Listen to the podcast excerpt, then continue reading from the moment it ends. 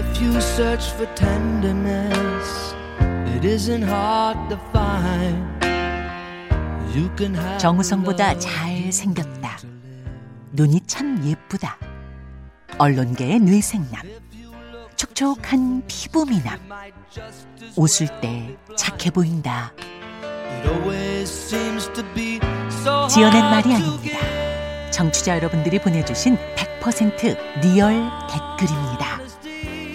청취자마저 진실만 말하는 믿을 수 있는 프로그램 최경영의 경제쇼 플러스.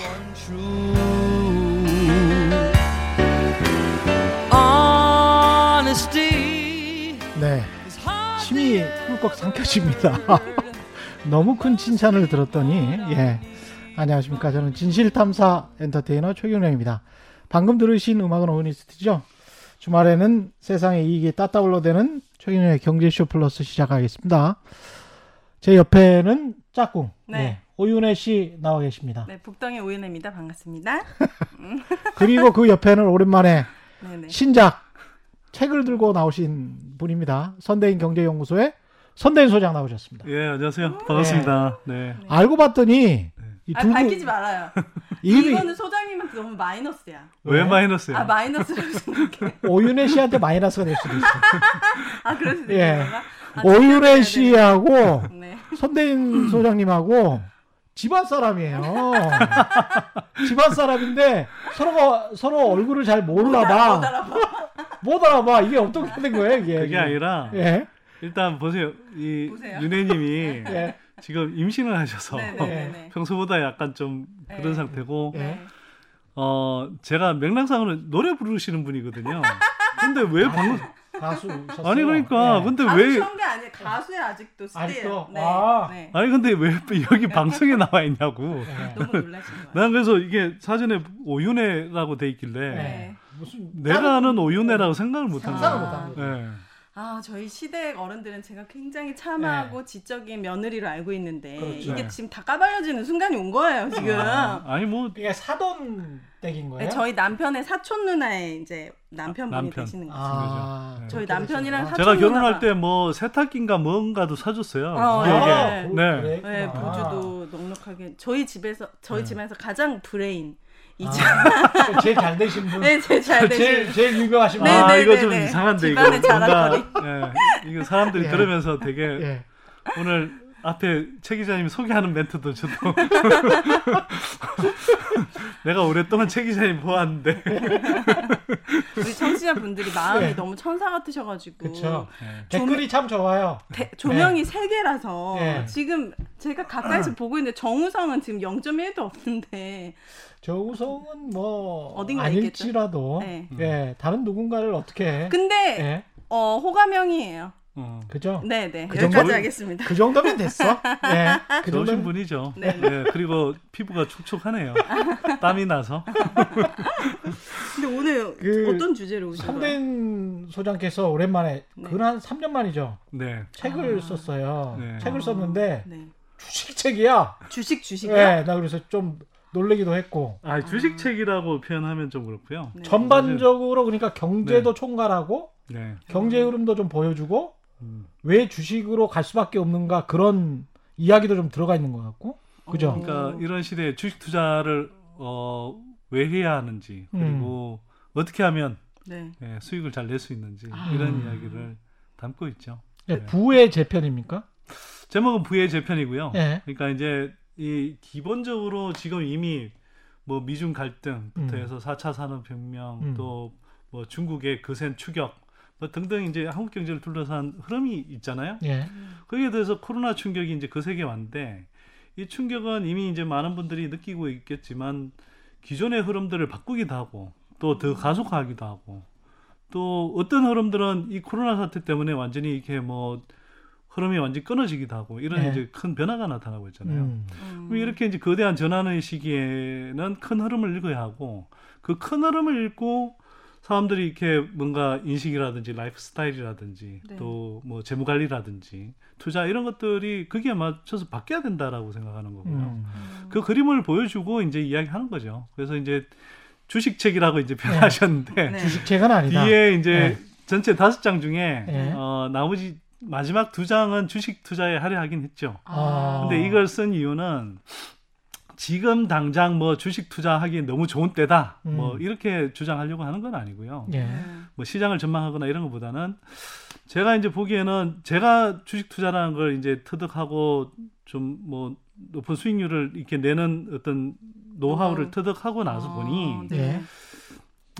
지금 이제 동학개미랍시고 이제 시장에 들어온 분들이 있잖아요. 예. 그분들이 한편으로는 반갑죠. 그러니까 주식 투자라는 걸 좀 건전하게 하면 우리의 뭐 산업을 키울 수도 있고 기업을 키울 수도 있는데 한편으로는 또 자기의 어떤 재산을 축적할 수 있고 노후 대비도 할 수 있단 말이죠. 예. 그래서 저는 적극 권하는 편인데 네.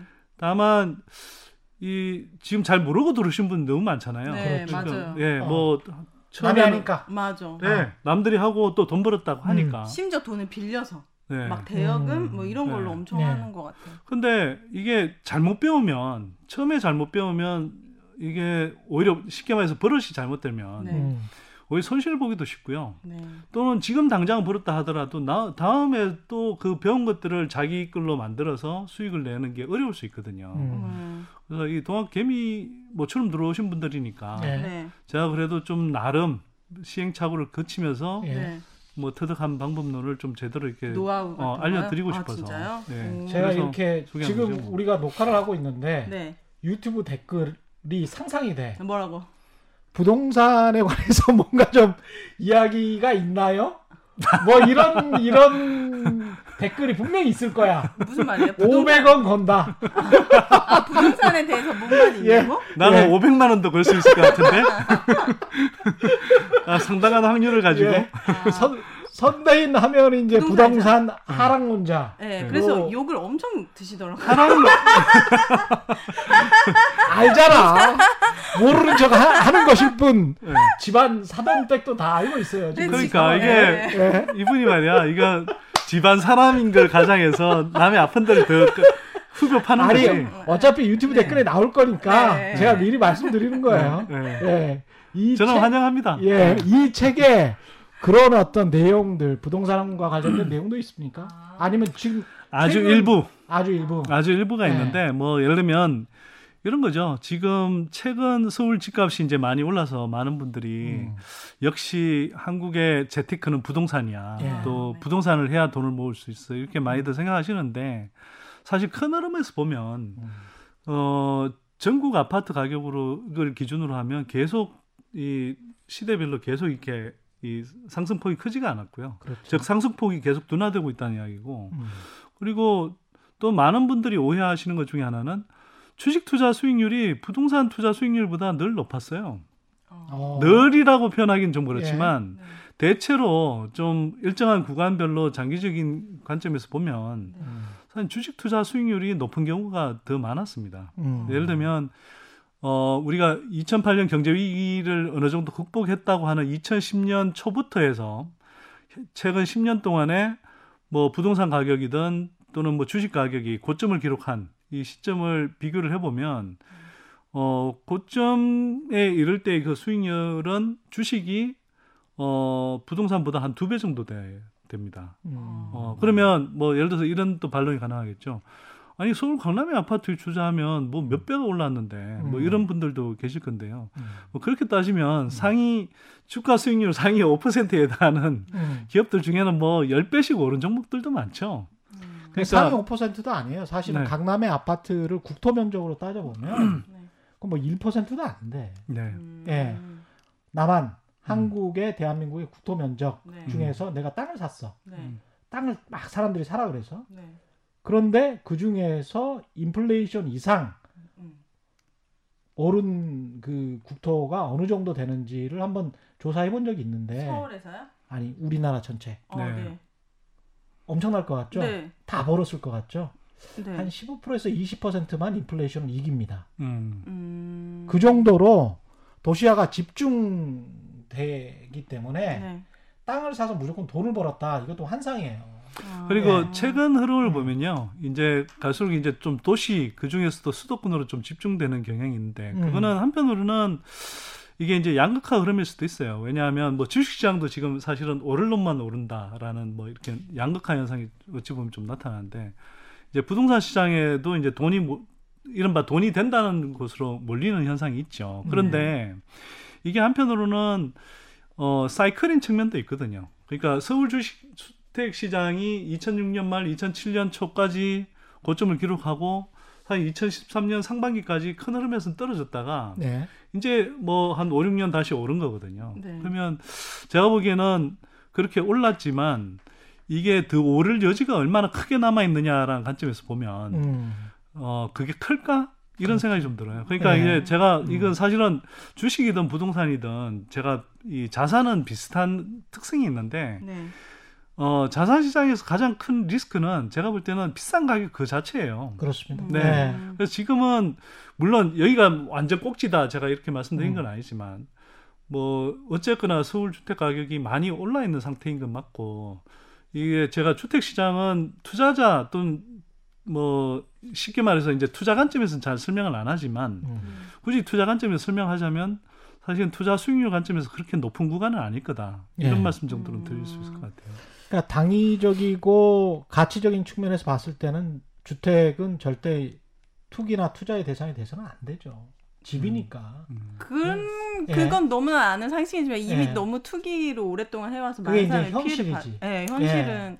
현실은 또 그래서 네. 자꾸 이제 아 그래도 지금이라도 집을 사야 되나 말아야 되나 그 현실론에 관해서 우리가 이야기를 많이 하는 거지. 네. 근데 마음속으로는 당위적인 가치적인 측면도 우리가 꼭 지니고 있어야 돼요. 네. 그러니까 땅은 한정된 것이기 때문에 이거 뭐 매점 매석해가지고 나만 다 먹겠다 이거는 아니죠.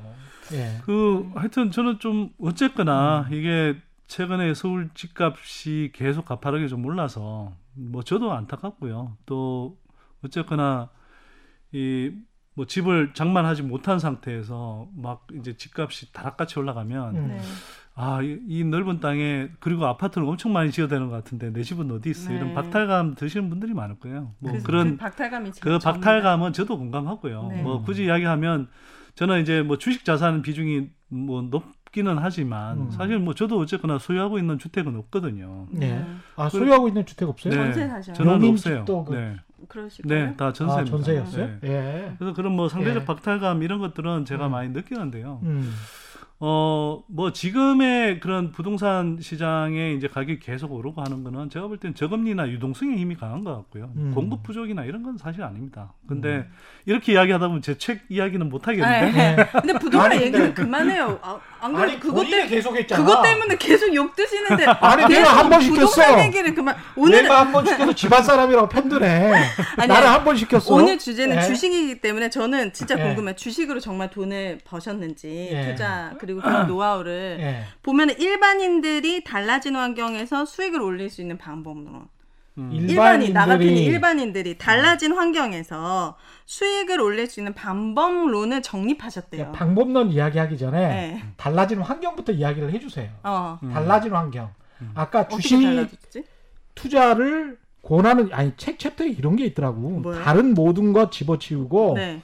주식 투자를 권하는 이유. 상당히 좀 대담한 책 제목, 소제목이에요. 이게 네. 다른 건 모두 걷어치우고 네. 아니, 그러니까 주식 투자를 권하는 이유가 뭡니까? 주식 예. 투자는 일찍 제대로 배우면 예. 평생 자신의 노후를 대비할 수 있는 수단이 되고요. 또, 일찍 제대로가 네. 뭐예요? 그건 차차 이제 설명하고요. 네. 그래서 경제적으로 또 윤택한 삶을 누릴 수 있는 그런 기회를 만들 수 있기 때문에 저는 네. 뭐 권하는 거고요. 네. 근데 주식 투자, 현실적으로는 주식 투자에서 손실봤다는 분들이 많은데. 너무 많아요. 이렇게 이야기하면 되게 좀 황당할 수 있을 텐데요. 네. 근데 제가 생각하기에는 주식 투자와 관련해서는 그냥 기본 원칙만 잘 지키고 그걸 구체적으로 그게 어떤 건지만 알면 사실 주식 투자를 해서는 돈을 잃기보다는 버는 게 사실 정상이에요. 읽기가 더 어렵다? 네, 읽기가 더 어렵죠. 우리 아빠는 평생 잃었는데 안 알렸는데. 아니, 사돈 댁 어른 좀 아니, 그러니까 가르쳐드리지 그랬어요. 제가 노하우를. 이렇게 예. 말씀드릴 수 있는 이유는 예. 저도 사실은 어쨌거나 주식 초보부터 시작을 한 거잖아요. 예. 그리고 시행착오도 많이 겪었고. 네. 아까 높은 수익률을 얻었다라고 말씀하셨죠? 아니, 얻으셨어요? 얻기도 했고 뭐 퍼센티지로 따지면 어느 정도? 네. 그냥 제 계좌를 뭐 가서 보여드릴 수는 없고 네. 뭐 예를 들어서 이렇게 말씀드려볼까요? 저희 아이들한테 지난해 이제 좀 뭐 정여세 뭐 면세 범위 안에서 예. 제가 일부 정여를 해주고 예. 그 한 8종목 정도 제가 보기에는 좋은 종목을 싸게 예.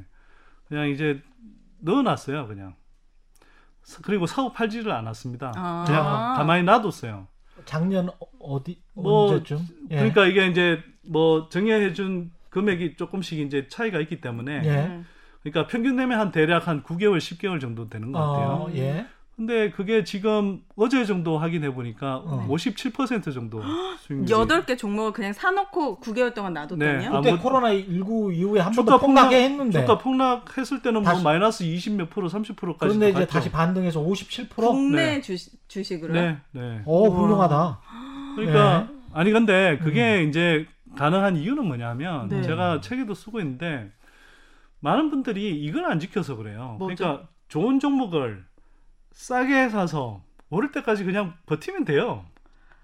근데 그걸 모르잖아요. 좋은 종목이 뭔지 모르고 이게 싼 가격인지도 모르고. 그렇지. 그거를 하나하나씩. 아, 답답하다. 네. 그거를 하나씩. 네. 좋은 종목이 뭐야? 맞아요. 일단 기본 원칙을 지키면 된다고. 자, 아까 이제 그리고 네. 주식시장 환경이 좀 바뀌었다. 그러니까 네. 사실 경제 환경이 바뀐 거하고 맞물려 있는 거예요. 그렇죠, 그렇죠. 네. 어떻게 맞물려 있냐면 사실은 이제 우리가 2008년 경제 위기를 겪고 나서. 한 2011년 이 정도부터는 되게 저성장 흐름이 거의 확연해졌어요. 저성장. 네. 물론 이제 경제 충격이 오면서 이제 그게 더 가속화됐지만, 저성장이라는 건 여러 가지 이유가 있지만, 예를 들면 중국 업체들한테 추격당해.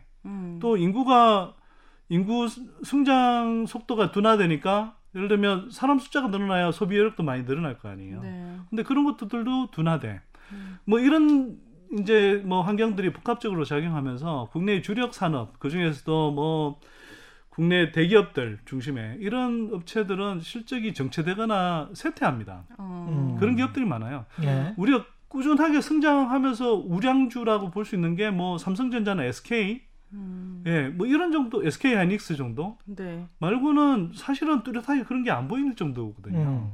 그러면 예전에는 예를 들어 90년대다.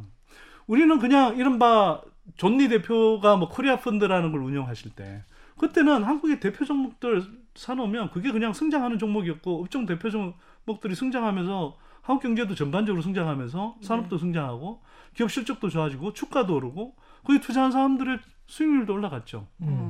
근데 이제는 안 그렇다고요. 한국이 그냥 우량주, 대형 우량주라고 아니 꼭 대형 우량주라기보다 대형 기업에다가 이제 투자했다.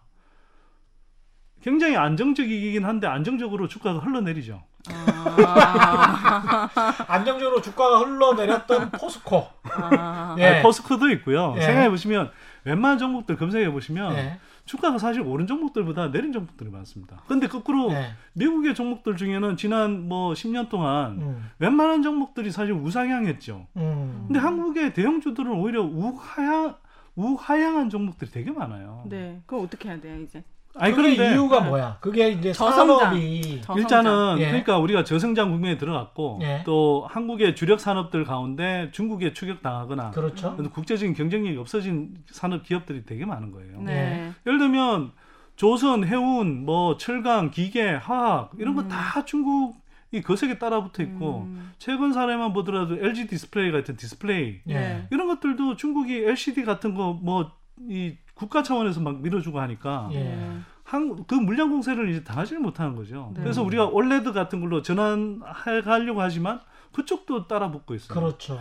예를 들면 예전에 2015년에 삼성전자가 중국에 가서 그 시장 점유율이 한 20% 정도 됐단 말이에요. 근데 지금 시장 점유율이 얼마일 것 같으세요?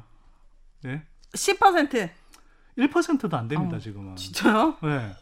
그러니까 이게 삼성전자 어떤 시장? 중국 시장에서 네, 스마트폰이 1%도 안 돼요? 네. LG 전자는 이미 뭐 거기서 하도 안 팔려서 그냥 시장 아예 사업 자체를 철수한 지 오래됐고요. 아, 접었구나. 예. 네, 그다음에 예를 들어서 자동차 같은 경우도 네. 우리가 한한령 때문에 현대기아차가 뭐 이렇게 타격을 받고 나온 걸로 알지만 사실은 현대기아차는 한한령이 있기 전부터 거기서 계속 점유율이 떨어지고 있었어요. 예. 10% 되던 게 지금은 4%도 안 될걸요 아마. 그러니까 이런 상황이 됐다는 거죠. 네. 그러니까 이런 흐름들이 있는 거고, 또 예를 들면 인구구조의 변화에 따라서 예전에는 이마트 같은 대형마트들이 막 계속 점포를 늘렸어요. 1990년대, 예. 2000년대 주가 좋았습니다. 예. 그러니까 실적 늘어나고 거기 뭐 계속 성장하니까 주가가 올라갈 수밖에 없죠. 근데 이게 인구 구조가 변해요. 예를 들어서 전에 3, 4인 가구가 늘어날 때는 대형마트 이용 많이 하죠. 예. 지금은 안 하죠. 온라인. 지금은 1, 2인 가구잖아요. 네. 그럼 이게 1, 2인 가구가 늘어나면서 편의점이나 온라인 쇼핑을 하는데, 더구나 코로나 사태 때문에 온라인 이커머스가 그렇죠. 훨씬 더 가속화됐잖아요. 예. 그러면 이런 대형 매장들은 더 힘들어지는 거예요. 그럼 이런 흐름들을 봤을 때 그냥 제가 이제 말씀드리고 싶은 건 네.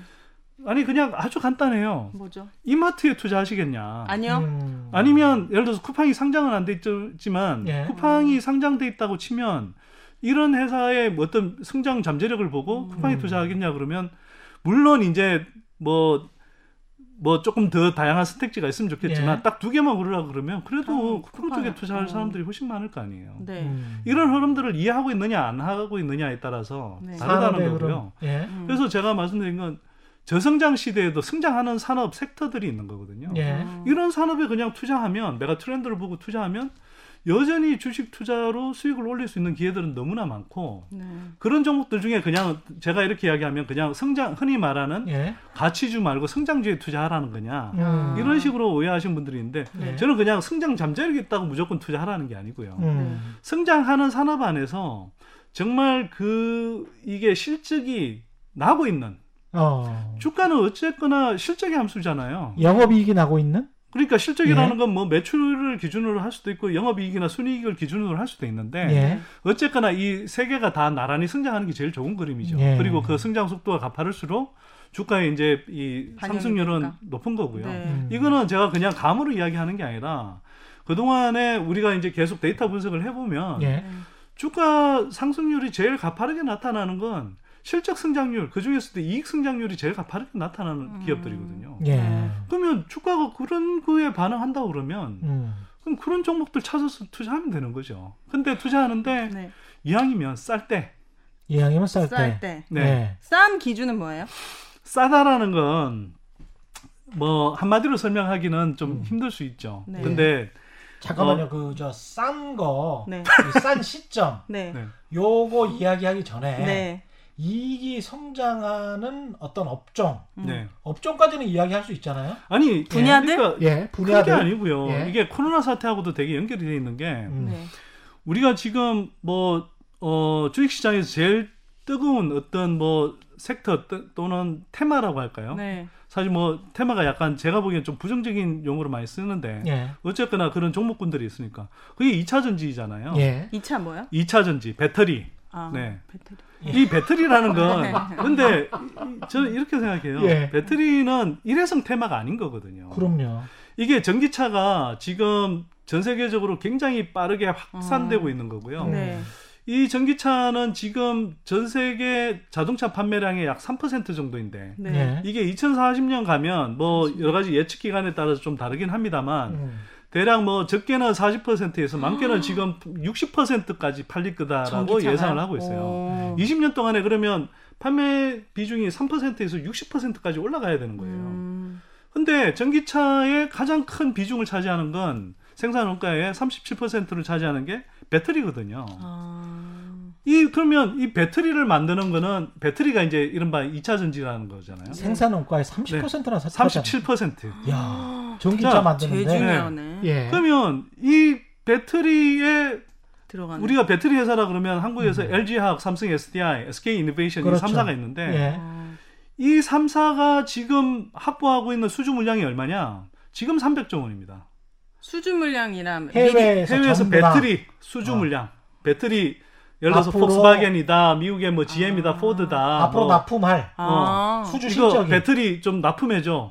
이러는 게 300조 원이요? 300조 원인데 네. 300조 원은 지난해 우리 GDP의 한 6분의 1 정도 규모입니다. 그럼 많은 거죠. 이미 확보한 것만 그 정도니까. 많은 거죠. 이게 매출로 인식이 안 되고 예.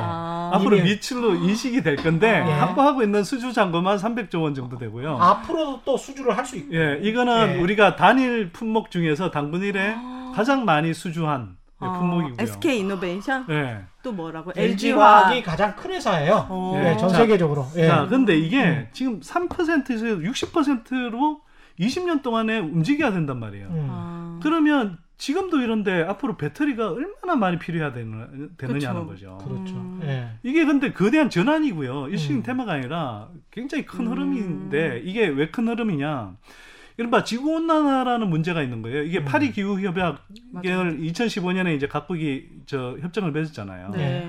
근데 그때 이제 한 게 뭐냐면, 지구 기온이 지금부터 1.5도 정도, 1.5도씩 정도 더 오르면 굉장히 위험해지는데, 이미 많은 부분 올라와서 이제 0.5도씩 밖에 안 남았고, 일부 전문가들은 이제 우리가 대비할 수 있는 시간이 7.5년 밖에 안 남았다. 이런 이야기까지 하거든요.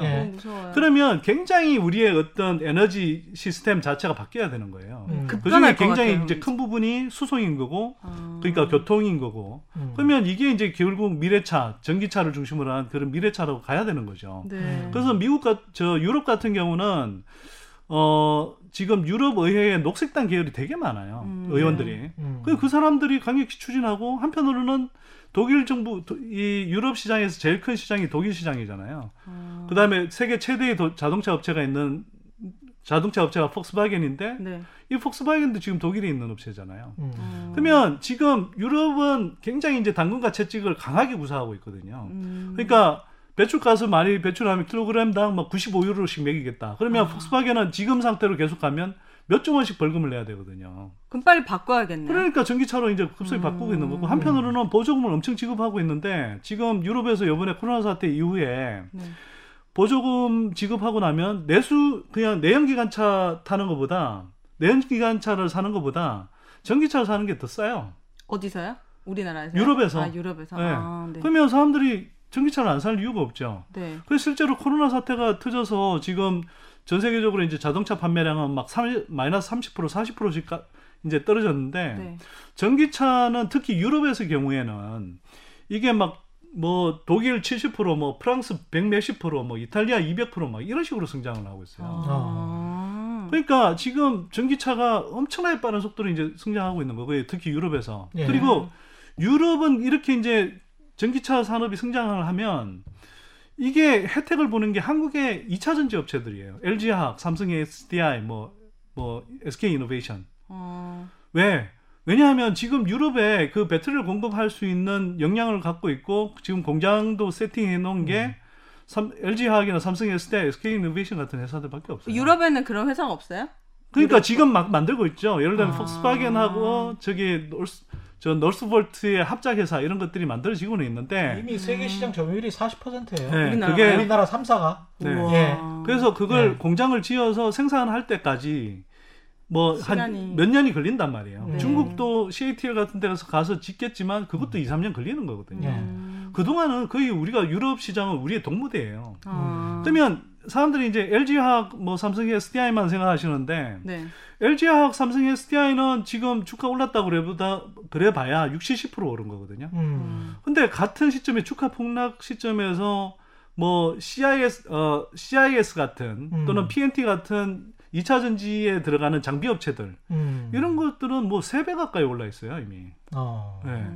그다음에 에코프로비엠 같은, 뭐 소재 업체들, 첨보 같은, 이거는 뭐 소재? 기업 이름을 말씀하시는 거예요? 그러니까 2차 전지를 만들려면 거기에 들어가는 뭐 예를 들어서 양극재, 음극재, 뭐 이 분리막 이런 것들이 있는데, 거기에 들어간 소재들도 필요하고요. 또 소재가 있어야 어쨌거나 그걸 만들 거 아니에요. 또 그 다음에 이걸 만들기 위해서는 생산한 장비가 있어야 되잖아요. 그런 것들이 지금 굉장히 많아요, 2차 전지 부분에서. 그래서 제가 이제 말씀드린 건, 이런 흐름들을 이해하고 있으면 큰 흐름에서, 예를 들어서 이거는 1, 2년 성장하는 게 아니라 10년, 20년 성장하는 거기 때문에 긴 호흡으로 보고 2차 전지에 관련한 주요 종목들을 잘 선별해서 실체가 있는 테마다, 이거 포트폴리오에 잘 담고 있으면 이건 장기적으로 성장할 가능성이 굉장히 높은 거죠. 근데 이거는 좀 진짜 확실히 좀 배우신 분들이 잘 분석하실 것 같아요. 저 같으면 전기자동차 하면은 테슬라, 밖에 떠오르지도 않고 그렇죠. 뭔가 뭐, 예. 뭐 현대자동차에서 뭐 나오잖아요. 니로 이런 거. 니로, 예. 그런 것이 떠오르지 뭐 배터리에 어떤. 그렇다고 니로 주가를 찾고 뭐 이런 거 아니에요. 그러니까. 저 같으면 그렇게 찾을 예. 것 같아요. 근데 예. 배터리가 37%를 차지하는 내가 어떻게 알며? 예. 배터리에 들어가는 부품들이 뭐가 있는지 이런 거 진짜 잘 생각도 그렇죠. 못 한단 말이에요. 예. 네. 그러니까는 확실히 그러니까 일반인들이라고 하기보다는 좀 정말 나름 공부를 근데 공부를 하면 되는 거 아니에요? 근데 제가 이제 진짜. 말씀드리고 싶은 게 그거예요. 네. 뭐냐면 뭐 부의 재편을 하루 정도 읽으시면 이미 기본은 되시는 거고요. 왜냐하면 네. 제가 그걸 종합 정리하는 책으로 쓴 거거든요. 아. 네. 이런 세상이 바뀌고 있다. 이런 바뀐 세상에서 당신의 인식과 뭐 재무 관리라든지 투자라든지 이런 게 어떻게 달라져야 되느냐라는 걸 설명하기 위한 책이니까. 근데 네.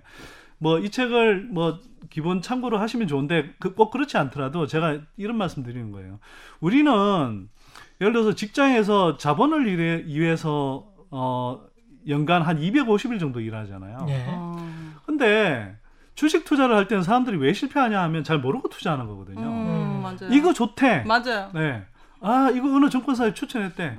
증권사는 여러분들을 위해서 추천하기보다는 어떤 경우는 자기네들이 투자하고 있는 자기네들 펀드에 담아놓은 종목들을 주로 소개하는 경우들이 많습니다. 또는 뭐 수수료를 위해서. 네. 뭐 그런 경우도 있고요. 근데 만약 여러분들이 예를 들어서 이 250일을 일해서 연봉 5천만 원을 번다고 치자고요. 네. 근데 여러분들이 주식 투자를 어느 정도 해서 자산 규모가 예를 들어서 한 2억 정도 됐다고 치자고요. 네. 예, 그래서 그리고 그 2억이라는 주식 자금을 이용해서 연간 수익률을 한 25% 정도 낼 수 있으면 연간이요? 네, 예, 그게 5천만 원 정도 될 거예요, 아마. 그죠? 그러면 사실 이게 제가 불가능한 게 아니고요. 네. 스터디를 해서 한 1, 2년 정도 지나시면 사실 가능할 수 있는 단계에 이를 수 있어요. 왜냐하면 제가 25%면 워런 버핏 수준인데. 아니 그러니까 이게 연속적으로 늘 가능하진 않겠죠. 그런데 그렇죠. 몇 년에 걸쳐서 이렇게 평균 냈을 때 25%까지는 아니라 하더라도 그럼 나중에 예를 들어서 아주 보수적으로 봐서 오랫동안 투자하다 보면 뭐 5억의 투자 자산이 될 수도 있는 거잖아요. 그렇죠. 그럼 그걸 20%를 낸다고 하면은 51억이 되는 거고요. 10% 내면은 그게 5천만 원인 거잖아요. 네. 그렇죠. 그러니까 그런 능력을 키울 수가 있다고요. 그걸 얼마나 시간을 투자해야 되냐? 제가 볼 때는 1년에 한 달 안 되는 기간을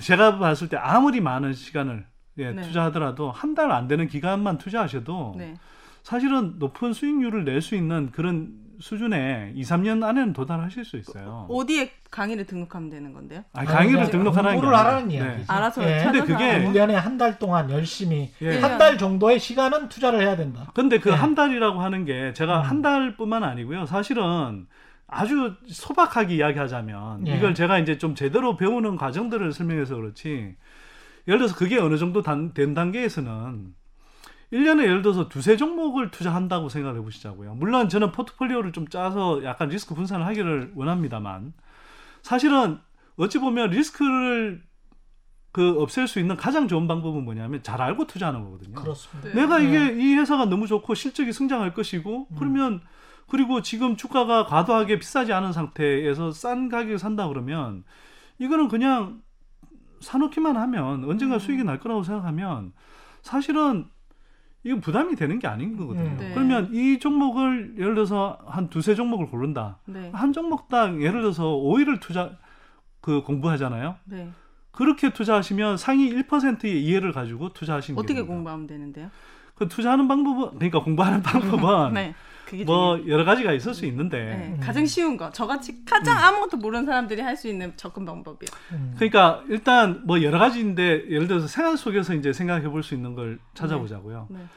예를 들어서 우리가 이제 쿠팡 같은 거 막 주문을 많이 했잖아요. 네. 마켓 클리도 많이 주문을 했고 그러면 그럴 때 뭐가 많이 사용이 되던가요?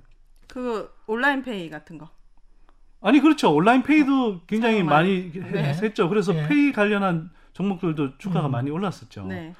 포장 박스 같은 것도 많이 사용이 되잖아요. 네. 그런 회사들 실적도 좋아질 수 있죠. 아. 또 예를 들면 이게 코로나 사태로 인해서 여러분들 어느 단계에 가보니까 사람들이 뭐 집에 갇혀 있기는 싫고 뭐 산책 많이 나왔는데 그 사이에 보면 자전거도 많이 타고 다니고 전동 킥보드 같은 것도 많이 타고 다니잖아요. 네. 몇 배씩 매출이 그러니까 판매가 늘었거든요. 네. 그러면 자전거 회사들이 사실은 코로나 사태 이후에 주가가 꽤 많이 올랐어요. 예. 네. 자전거 회사도. 근데 다만 제가 말씀드린 건 이러니까 그냥 바로 사야지가 아니라 제 말은 이렇게 이제 힌트를 얻잖아요.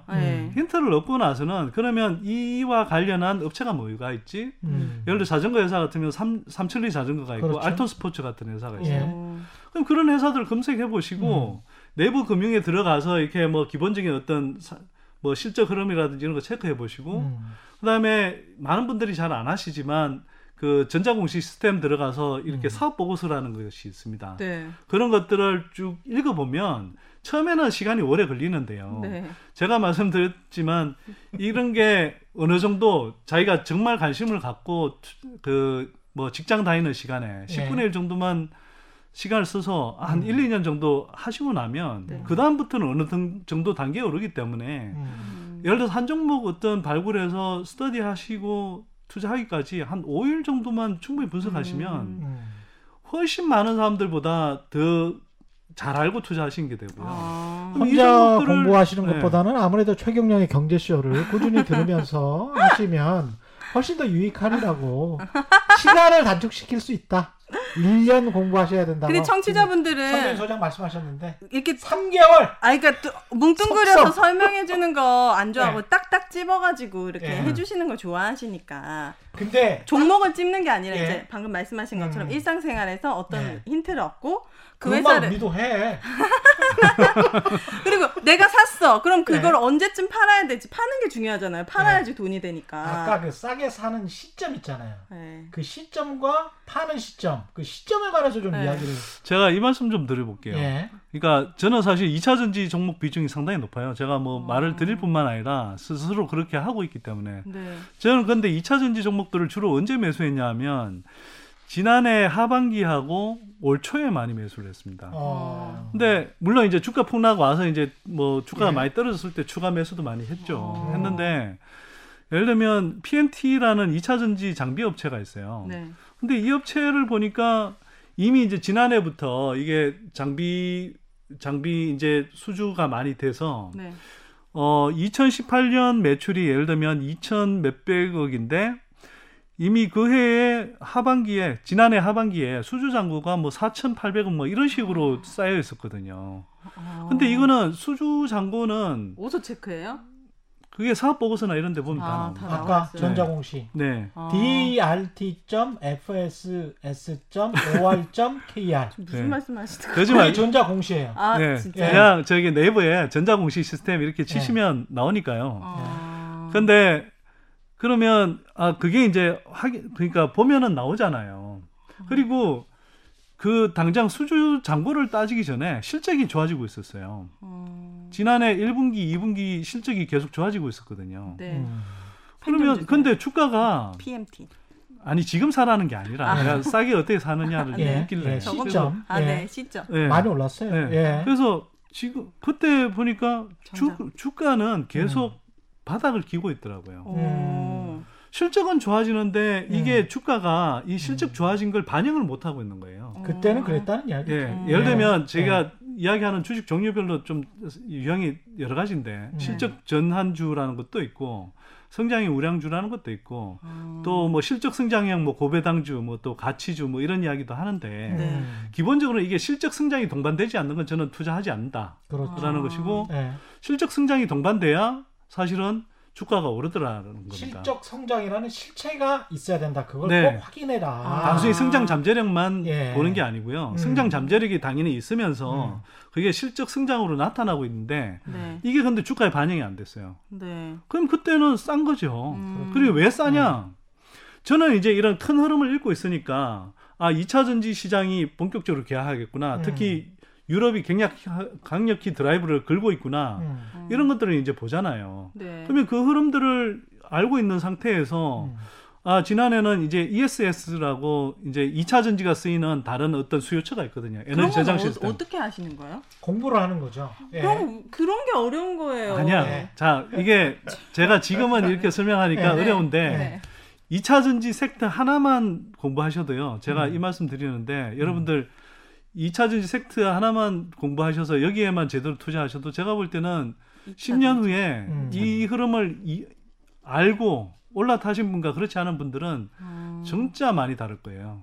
2차 전지 네. 치면 치면 2차 나와요? 전지에 배터리뿐만이 아니고 네. 지금 ESS 말씀하신 각종 이제 소재까지 말씀하시니까 예. 예. 그래서 ESS 화재 사고가 이제 따르면서 사실 주가가 계속 이제 눌려 있었거든요. ESS가 뭔지는 한번 설명을 해주세요. ESS는 기자님은 예. 에너지 저장 시스템이라는 것인데 에너지 저장 시스템. 이게 이제 예를 들면 이런 거죠. 신재생 에너지 같은 것들을 하면 태양광이나 네. 풍력 발전을 한다 그러면 네. 이거는 사실은 뭐 예를 들어서 바람이 불 때 또는 햇빛이 내려쬐일 때만 이 에너지를 생산하잖아요. 네. 그걸 어딘가 저장을 해놔야 나중에 이제 전송을 하죠. 예, 쓸 수가 있잖아요. 네. 그래서 이제 ESS라는 게 필요한 거예요. 그래서 사실은 최근에 이제 그린 뉴딜이라는 거 발표가 되면서 한편 잘 보시면 태양광이나 풍력 발전도 되게 대규모로 지원하게 돼 있잖아요. 네. 이것 또한 2차 전지의 수요처가 확대되는 겁니다. 아, 그렇겠네요. 네. 저장해야 네. 되니까. 자, 그래서 이제 저는 이거는 실적 좋아지고 있는데 주가는 바닥이고 앞으로 수장권 잔뜩 쌓여 있고 향후 2년치 매출이 거의 확보돼 있는 상황이잖아요. 네. 주가는 바닥이고. 그럼 이건 싼 거네. 엄청 싼 거죠. 물론 그러고 뭐 퍼라든지 PBR이라는 어떤 그 기준이 있지만 그거는 나중에 이제 좀 주식을 공부하신 다음에 뭐 배우시더라도 기본적인 어떤 감을 말씀드린 건데 이런 상태에서 이건 너무 싸다라고 생각하는 거죠. ESS는 회사가 하나밖에 없어요? 아니요. 그거는 에너지 저장 시스템을 약칭하는 영어 표기인 거고요. 네. 에너지 스토리지 시스템을 이야기하는 거고요. 네. 그래서 제가 이제 지난해 사실 한편으로는 되게 타이밍이 좋았던 게 지난해 이제 일본의 수출 규제 네. 이게 이제 나오면서 지난해 7월 말 8월 초에 주가가 많이 떨어졌었잖아요. 네. 그렇죠. 예. 예. 그때 주가가 많이 떨어졌었거든요. 특히나. 그래서 제가 그때 여름 휴가 가서 해변가에서 매수 버튼을 엄청 열심히 눌렀죠. 아내한테 전자 IT 기업들에 아내한테 구사리 엄청 먹으면서. 근데 나중에 이게 이제 지금 수익률이 3배가 됐잖아요. 그러니까 아내가 이제 지금은 굉장히 흐뭇해하죠. 예. 그러니까 제가 이제 드린 말씀은 이런 식인 거예요. 예를 들면 또 다른 예를 말씀드리면 에코마케팅이라는 회사가 있어요. 뭐라고요? 에코마케팅이라고 퍼포먼스 마케팅이라고 하는 약간 좀 새로운 형태의 그런 그 마케팅을 하는 그런 회사인데요. 네.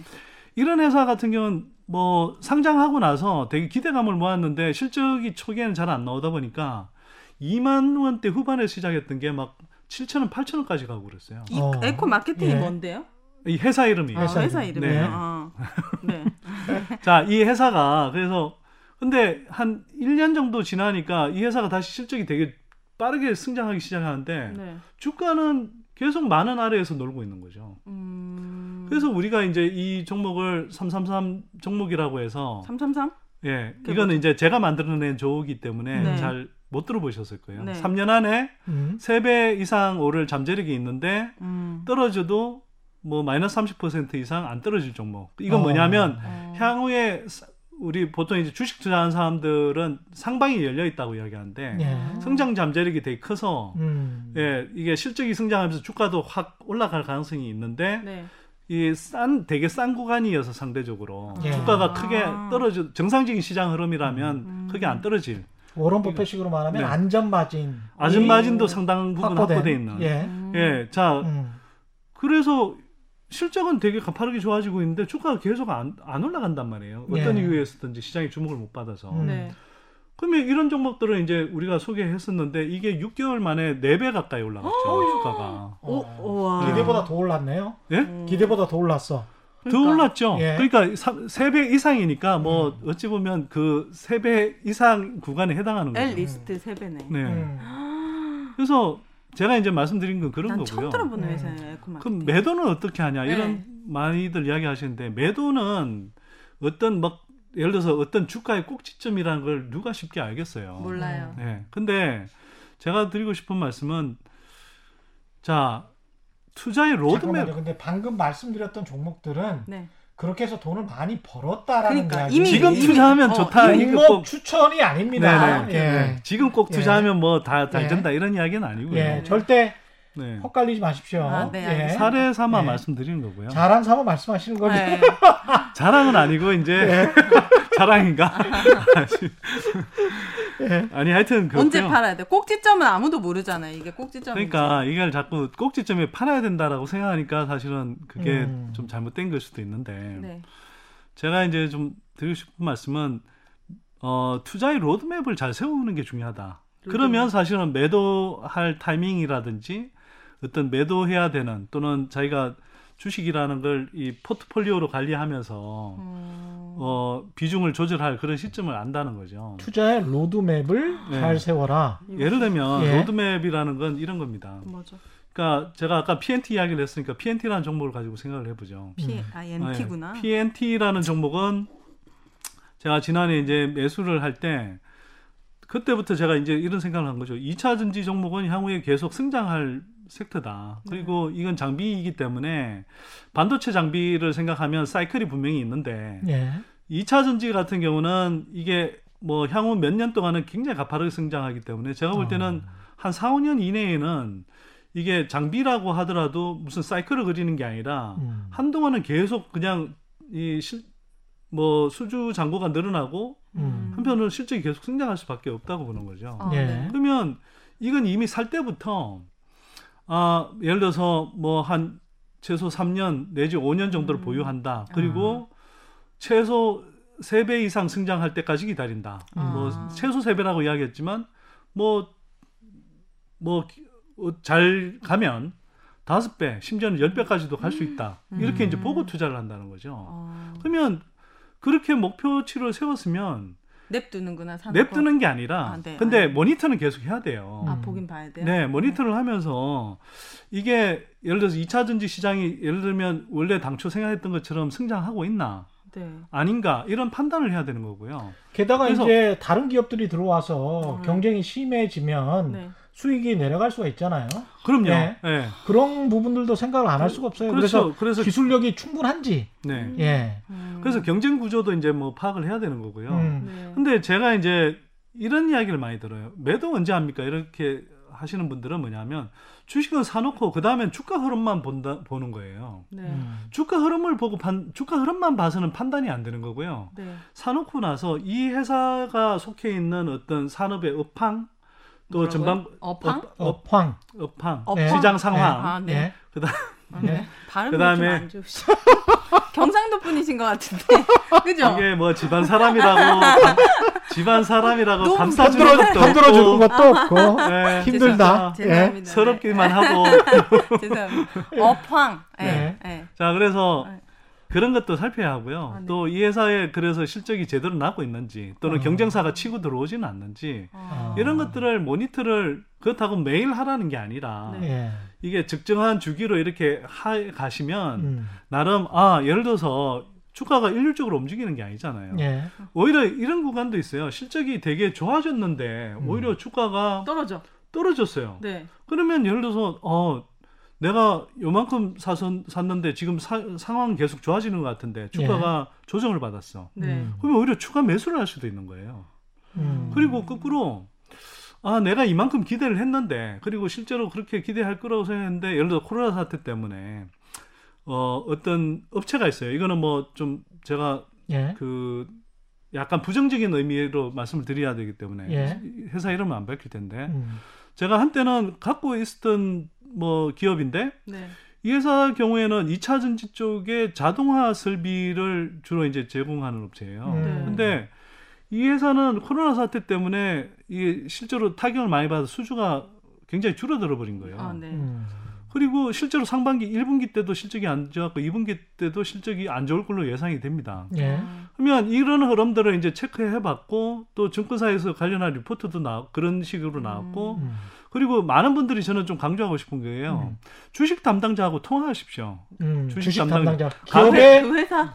기업의 주식 담당자가 있어요. 예. 네. IR 담당자라고 합니다. 네. 네. 아, 진짜? 그 IR 담당자 또는 주식 담당자, 줄여서 주담이라고 하는데 네. 이분들하고 통화하시면 사실 회사의 많은 부분을 알려주게 돼 있어요. 왜냐하면 의무입니다, 의무. 예. 예. 이게 투자자 관계를 이렇게 담당하는 사람이기 때문에 투자자라는 건 그 회사에 그 투자하는 목만큼은 어쨌거나 주주거든요. 네. 단 한 주를 갖고 있어도 주주예요. 네. 그러면 주주로서 당당하게 물어보실 수 있고요. 네. 회사의 뭐 직접적인 실적을 물어본다거나 이렇게는 하면 답변 안 하겠지만 네. 예를 들어 실적에 연결되는 어떤 수주 잔고라든지 또 뭐 계약과 관련해서 이렇게 잘 그 계약이 잘 진행이 되고 있는지 이런 것들은 물어보면 알려줘요. 그런데 그런 경우에 수주 잔고가 감소하고 있다 이걸 확인했는데 네. 확인했는데 주가는 이미 떨어졌어. 그러면 손절합니까? 손절이 아니고요. 저는 손절한 사례는 별로 없고요, 사실은. 근데 지금 말씀드린 회사도 수익이 난 상태인데 실적이 안 좋을 것으로 이제 예상이 되고, 근데 주가는 꽤 올라 있었어요. 꽤 올라 있었어. 그래서 그냥 그때 수익을 실현해서 그냥 정리를 한 거죠. 그러니까 이런 식의 이제 판단이 가능한 건데, 제가 말씀드린 건 이게 한 종목에 대해서도 그렇고요. 또 한편으로는 이게 제가 한 종목만 투자하라는 게 아니라 가능하면 일반인들은 한 5개에서 7개 종목 정도를 투자하시면 좋은데 왜 그러냐 하면 이게 한편으로는 자기가 꾸준하게 이제 모니터 할 수 있고 그러니까 쉽게 말해서 관리할 수 있고 또 한편으로는 이 정도 종목은 돼야 리스크를 일정하게 분산할 수도 있어서 제가 이 정도를 이야기 드리는데 포트폴리오 전체 측면에서도 좀 생각을 해볼 필요가 있어요. 예를 들어서 저는 사계절이 담겨야 된다고 생각하거든요. 주식 계좌 안에. 사계절이 담겨야 된다는 무슨 얘기냐면 예를 들어서 내가 좋은 종목을 싸게 사서 이게 무럭무럭 자라서 추수할 시점이 되잖아요. 네. 그러면 자 내가 물론 더 오를 수도 있는데 내가 생각할 때 목표를 예를 들어서 2년 안에 한 3배 정도 생각했는데 예를 들어 어떤 테마에 얽히는 바람에 뭐 한 6개월 만에 예를 들어 3배 가까이 뛰었다. 네. 그러면 속도가 너무 빨리 간 거잖아요. 그러면 이런 경우는 절반 정도 저는 반반 전략이라고 부르는데 이미 이제 목표 수익률이 거의 도달했기 때문에 한 절반은 팔고 절반은 그냥 뭐 놔두고 있어 보면 이미 절반으로 이미 다 수익은 났기 때문에 절반 마음 편하게 갖고 가는 거고요. 그 절반 가지고 다시 좋은 종목을 발굴해서 씨를 뿌리는 거죠. 그럼 그게 봄인 거고 성장하고 있으면 여름이고 추수하면 가을인 거고 근데 농한기도 있어야 됩니다. 농한기는 현금을 갖고 있어야 되는 거예요. 쉬는 기간도 있어야 된다. 왜 현금이 있어야 되냐 하면 현금이 있으면 사실은 뭐 3월 그러니까 올해 3월 같은 그런 주가 폭락 사태가 자주 안 오기를 바라지만 오면은 사실 그 현금이 있으면 사실 크게 걱정할 게 없는 게 그렇죠. 그 자기가 갖고 있는 뭐 주식은 주가가 떨어져서 되게 당장은 평가 손실을 본 상태지만 좋은 종목에 대한 확신이 있으면 그냥 잘 갖고 있으면 되는 거고요. 그렇지. 갖고 보유하고 있는 현금을 가지고 그 바닥권에 샀으면 이거는 올랐을 때는 사실은 샀던 것보다 수익률이 더 나거든요. 그러면 기존에 갖고 있던 주식은 이미 수익률 손실 구간을 벗어나서 뭐 제로에 수렴하거나 오히려 수익 나는 구간으로 가는데 주가가 되게 떨어졌을 때 샀다면 이것은 사실 수익이 엄청 많이 나는 상태가 되는 거죠. 근데 직장인들 같은 경우에 잦은 매매를 하기는 힘들고 잦은 매매가 뭐예요? 잦은 매매. 그리고 책에서도 이제 단타 매매는 하지 마라 이렇게 권하고 계시잖아요. 어떻게 해야 됩니까? 직장인들 같은 경우. 그러니까 제가 드리고 싶은 말씀은 이게 주식 투자를 이제 트레이드가 되지 말고 인베스트가 되라고 말씀드립니다. 투자자가 되라. 트레이드는 계속 모니터를 봐야 되고 신경 써야 되기 때문에 그런 거고요. 거래하는 사람이 되지 말아라. 그다음에 왜냐하면 쉽게 말해서 돈을 좀 제대로 벌려면 확신을 갖고 투자해야 되기 때문에 단타 매매를 하면은 자기가 예를 들어서 이게 오를지 내릴지 정확하게 모르고 차트 보고 하는데 이게 좀 감이 굉장히 좋은 사람이 아닌 한은 이거 비중을 실어서 투자를 못 하거든요. 그렇죠. 근데 정말 자기가 잘 알고 이거 정말 성장할 종목이고 실적이 잘 나고 오를 것 같다 그러면 상당한 비중을 실어서 투자할 수 있고 거기에서 예를 들어서 정말 생각한 대로 2배, 3배가 오른다. 그걸로 사실은 돈을 버는 거예요. 그래서 제가 이제 드리고 싶은 말씀은 잦은 매매를 안 하려면 일단은 기초에 충실해야 되는데 그게 좋은 종목을 싸게 골라놓으면 일단 걱정할 필요가 별로 없어요. 손을 안 대도 제가 아까 말씀드렸잖아요. 우리 애들 그 주식 계좌가 56% 수익이 나 있다는 게. 손을 하나도 안 대도 그런 거고요. 그래서 이제 다만 3월에 떨어졌다가 네. 마이너스였다가 네. 지금 다시 올라간 게 그렇게 돼 있다. 네. 예. 그리고 제 경우는 일정하게 이제 그런 뭐 비중 조절을 하거나 포트폴리오를 하긴 하지만 그렇다고 단타 매매하듯이 그렇게 하진 절대 않습니다. 그러니까 나름의 이제 흐름들을 보면서 예를 들어 기업의 가치 대비해서 여전히 주가가 떨어진다 그러면 그 종목을 더 사기도 하고 네. 뭐 이런 식의 비중 조절을 하고 또는 경우에 따라 수익 실현을 하긴 하지만 네. 이게 처음부터 좋은 종목을 싸게 사서 투자 로드맵을 잘 세우고 가면 사실은 잦은 매매를 할 이유가 없는 거예요. 지금 동학개미운동 막 일어나고 있고 네. 꽤 수익 보는 분들도 많을 것 같은데 네. 어떻게 생각하십니까? 마지막으로 네. 처음 시작해서 이게 확 돈을 벌었어요. 네. 아, 주식이 이렇게 쉽나? 네. 이렇게 생각하시는 분들도 있을 것 같습니다. 그래서 예. 저는 이런 말씀 드리고 싶은 거예요. 예. 사실은 어찌 보면 이 책에 이제 4장, 5장에서 제가 주식 이야기를 열심히 한 게 그런 분들을 위해서 하는 건데요. 예. 동학개미 들어와서 두 가지 유형인 것 같아요. 하나는 뭐 삼성전자처럼 막 망하지 않을 우량주 예. 사거나 또는 아까 뭐 진단키트주 이런 걸 사서 막 예. 뭐 그런 거는 요행이 예. 돈을 벌기도 하고 또는 예. 사실 물리기도 하고 뭐 이렇죠. 예. 자, 근데 요행이 돈을 벌었다. 이건 요행이 실력이 아닙니다. 저도 사실은 주식 투자 처음 할 때 이게 뭐 두 번 연속으로 막 한 2배 수익이 나니까 네. 실력인 줄 알았거든요. 네. 아, 처음에 2배 수익이 났었어요? 아니, 근데 그건 친구가 좀 알려줘서 네, 좀 이미 잘하고 있던 친구가 알려줘서 예.